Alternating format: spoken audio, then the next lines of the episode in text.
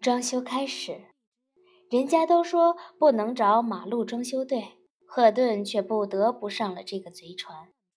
他先去了正规的装修公司，设计师苍蝇见血似的扑过来，先是不由分说在电脑上给你演示三维动画的样板间，豪华的让你呼晃的真成了中产阶级。一听赫顿说要装修个诊所，当下个个傻眼。唏嘘着说：“这你恐怕得上卫生局出个图纸。”是心理诊所。众人散去，一个最勇敢的设计师挺身而出说：“呃，我一直对心理学感兴趣，能亲手装出个诊所很有挑战性。”说着，拖来一把椅子，让赫顿坐下，细细的谈构想，还给赫顿倒了一杯热水。水很烫，纸杯太软，被水一泡。顿时东倒西歪，设计师又套上了一个纸杯，双手端着捧给赫顿。赫顿受宠若惊，看出对方把自己当成了一条大鱼，觉得受之有愧，赶紧拨乱反正：“小诊所只是一个旧单元的房子改建，我把要求说一说吧，您简单设计一下，东西都用最便宜的。”设计师。面露不悦之色，但还是维持了基本的礼貌，说：“那你打算用多少钱装修呢？少花钱多办事儿，花钱再少总得有个数吧。一万块钱打住。”此话一出，设计师圆脸变长脸，说：“这个数目连卫生间都装不了。”赫顿顿时觉得自己像个骗子，只好姗姗起身。人家也不挽留，马上迎向一对衣着考究的夫妇。赫顿扭头走出几步，觉得口渴，又回过身去，看到新看到设计师刚才给自己倒的那杯水还在袅袅冒着热气，就假装自言自语地说：“反正这杯水别人也不能喝了，留着也浪费，我喝了。”别人也不搭理他，赫顿就自说自话地干了这双层水杯里的水，离开了正规的装修公司。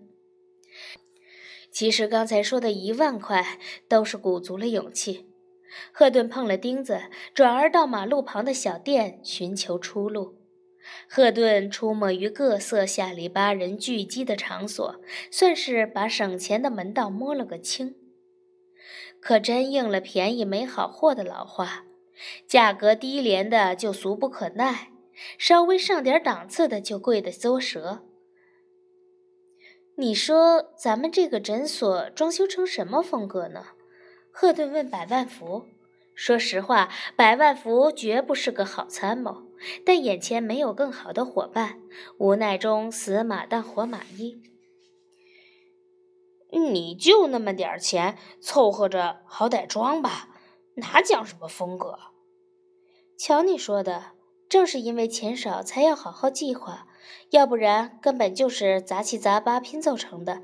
再没个统一风格，真成了乌合之众了。赫顿争辩着，百万福一看娇妻生气，赶紧说：“好好，风格这事儿就归你，大方向你就把握，琐碎的小事儿都交给我。”大主意拿不了，小地方我能出力气。看来风格这种高端的问题，问百万福就等于问道于盲。赫顿找到沙因，沙因说：“我喜欢古典的中式，为啥？”赫顿表面上不动声色，心里却大不以为然。理由很简单，中式太糜费了。古典的窗棂、隔扇、垂花门，哪一款不是钱堆出来的？要是配相应风格的家具，花费海了去了。沙因不知道赫顿想的是什么，一味地按照自己的思路说下去。中国人都爱国粹，对东方的东西、传统的东西，骨子里有一种与生俱来的亲切感。我听一位讲课的女教授说过这样一个故事，是她本人经历的，绝对可靠。女教授早年在国外求学，心里压抑的受不了了，就去看心理医生。那些黄头发蓝眼睛的心理医生叽里咕噜的给她看了好多次，一点没有效果。当时那国家也没有华裔的心理医生。后来来了一个日本裔的心理医生，说他可以治疗。这个女教授就半信半疑的去了。你猜怎么着？赫顿摸不着头说：“猜不出来，你就直说吧。”这个中国女人一去，就被日本心理师领到了一个特殊的房间。哼，地上是一水儿的中国家具，条案、太师椅、八仙桌，墙上是全套的中式布置，山水画、风筝、大红灯笼，连空气里都弥漫着檀香的味道。你猜后来怎么着？猜不出，说吧。后来啊，那个日本裔的心理医生什么都没有讲，留下一句话：“你一个人在这里静静的想一想，如果你想哭，这里有抗有杭州的丝手帕。”说完就出去了。沙因说到这里不说了，赫顿急了。后来怎样？没有后来了。怎么能没后来？这个中国女人总不能一直在那间房子里待着吧？我看你心不在焉的样子，还以为你不感兴趣呢。我没兴致说下去了。哎呦，我的好姐姐，我刚才被装修的事儿急得乱了方寸了，以为你说的是题外话，不料非常有用。沙音这才兴致勃勃地继续说下去。那个中国女人就在这间充满了中国味道房间里静静地坐着，眼泪不由自主地流下来。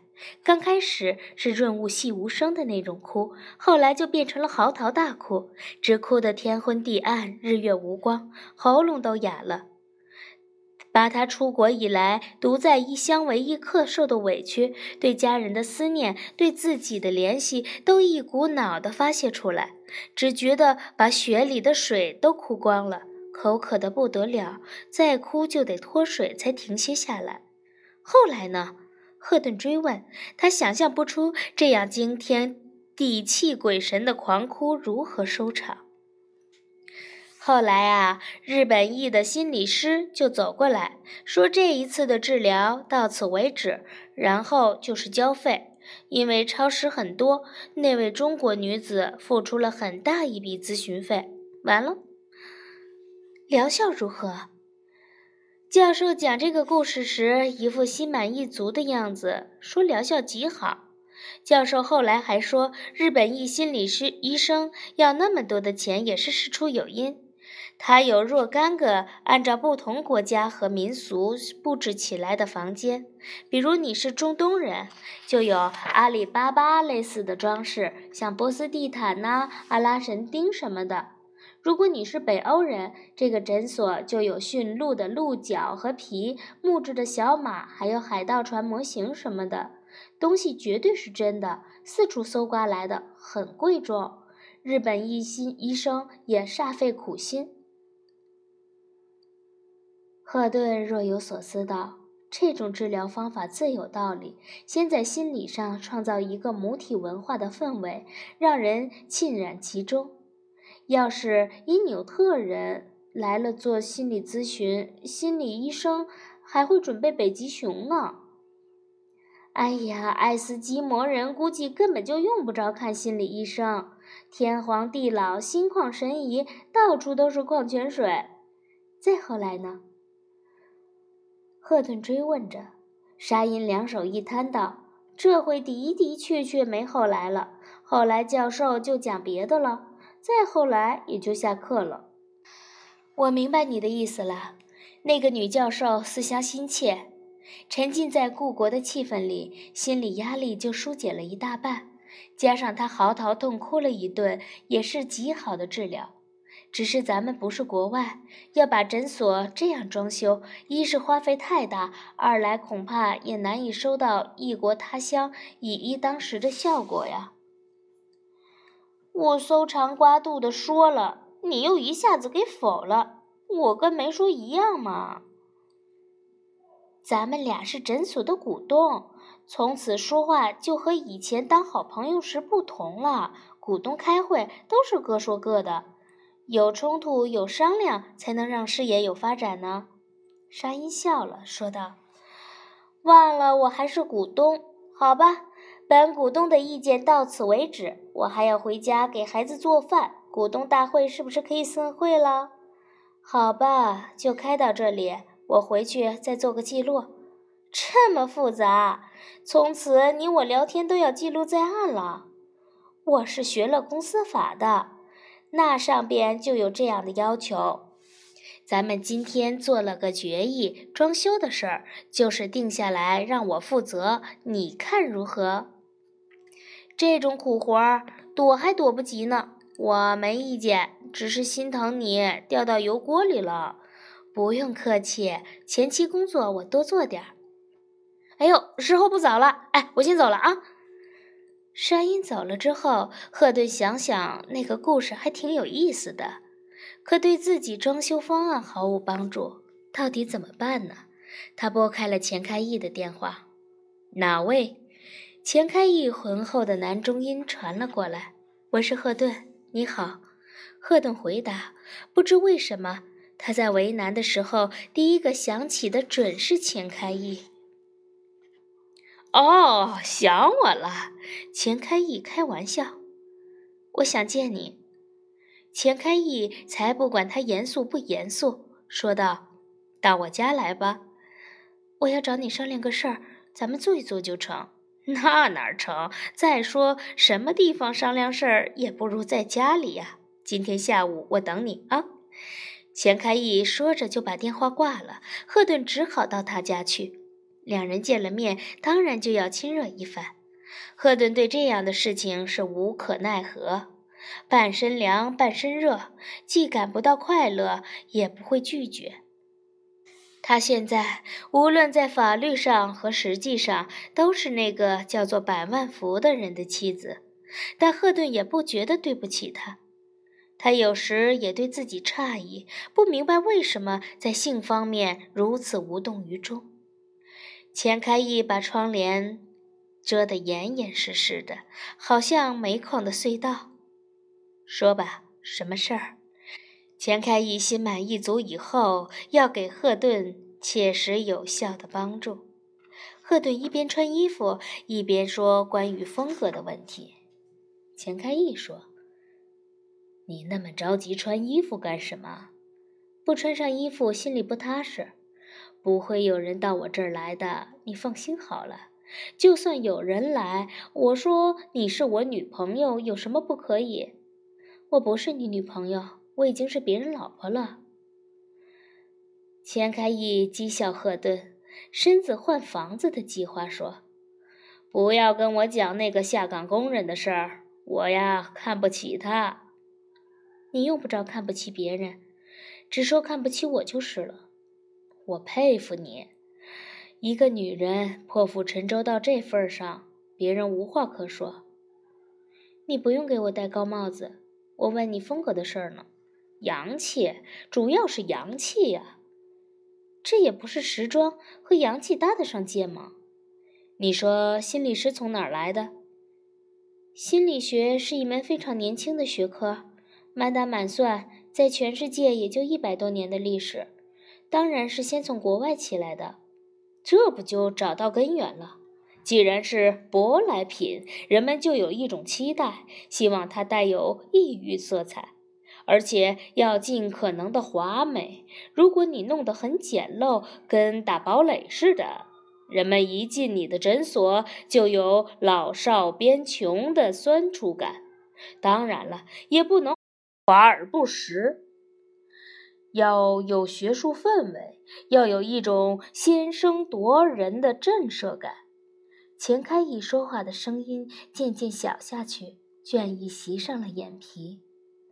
赫顿悄悄起身离去，方针就是灯塔。赫顿牢记“洋气”两个字，开始大海捞针一般的寻找。其实，单纯寻觅洋气风格的装修材料也不是很难的事情，比如罗马柱。比如西班牙的仿古地砖系列，比如繁杂的雕花板和小天使，千姿百态。但那价格，单是地砖一项，就把预算洗劫一空了。功夫不负有心人，赫顿终于在奢侈密林里找到了一条勤俭小路。高档品牌常常会有一些尾货，质量没问题，只是库存量少，样品也堆在犄角旮旯。如果是大宗买家，也没办法足量的供应。赫顿开始了尾货的淘宝之旅。要让七拼八凑的东西符合整体规划，色泽和谐，步调统一，还真不是一件容易的事儿。赫顿走的是沉稳路线，但不是那种古旧陈腐的贵族气，而是华丽和现代感很强的路数。基本色调为白色，夹杂着明亮的樱粉和鹅黄色，给人以淡淡的温和与兴奋之感。有一间房间布置成淡蓝色，类似晴朗的天空、风平浪静的海洋。因为人是来自海洋的，当人还是单细胞的浮游生物的时候，就被这种颜色浸泡着。仰望天空的时候，看到的也是这种颜色。艰难痛苦的时候，看一看海，也许精神和肉体就能重新的出发。至于地板，赫顿挑选了一种最普通的强化木地板。百万福时不时的也参与意见。你知道强化木地板是什么玩意儿吗？白万福满脸不屑。你好像挺看不起他的。是，那是他骨子里其实就是塑料上糊了一层纸，纸上又抹了点耐磨涂料，档次特低。谢谢夸奖，我没夸你。你笑话强化木地板，好像心理师档次挺高，他配不上似的。你干的事儿，我总觉得特别高级。我倒是乐意用红木地板，可没有钱呢，高不起来。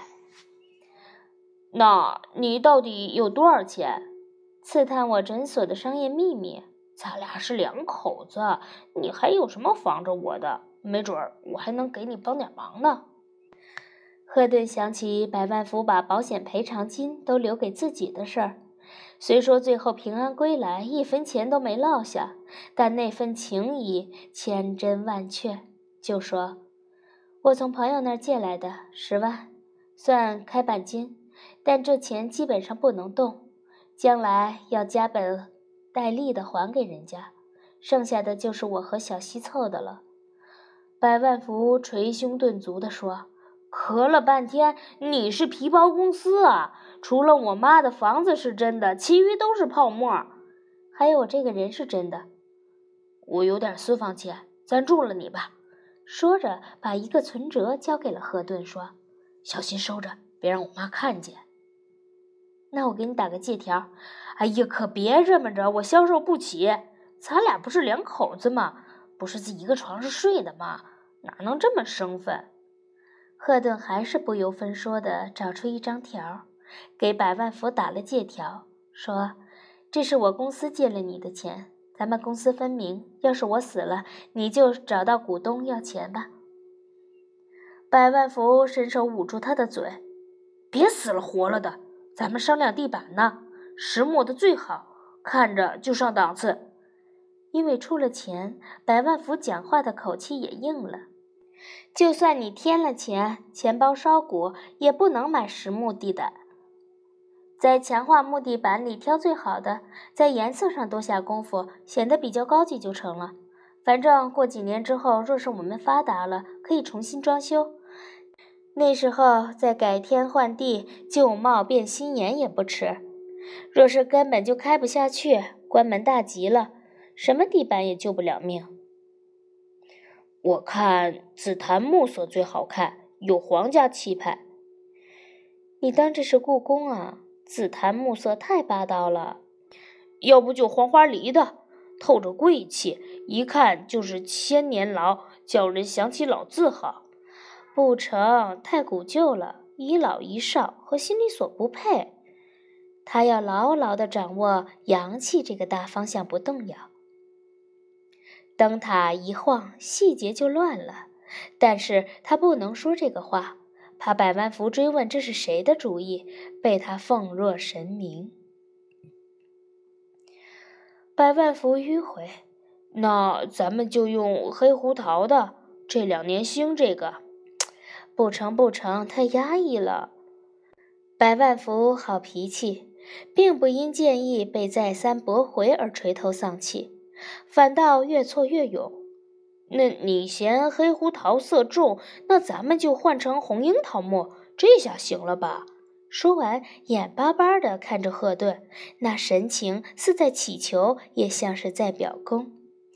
不成，太甜蜜了。这也不成，那也不成，你说什么颜色？赫顿说：“你说出一个颜色，我脑袋里就出现相应的感觉，都不舒服。你一定要我说出哪个颜色好，还一下子说不出来。要不然，咱俩来个现场办公，到建材市场走一趟，也许就眼前一亮了。”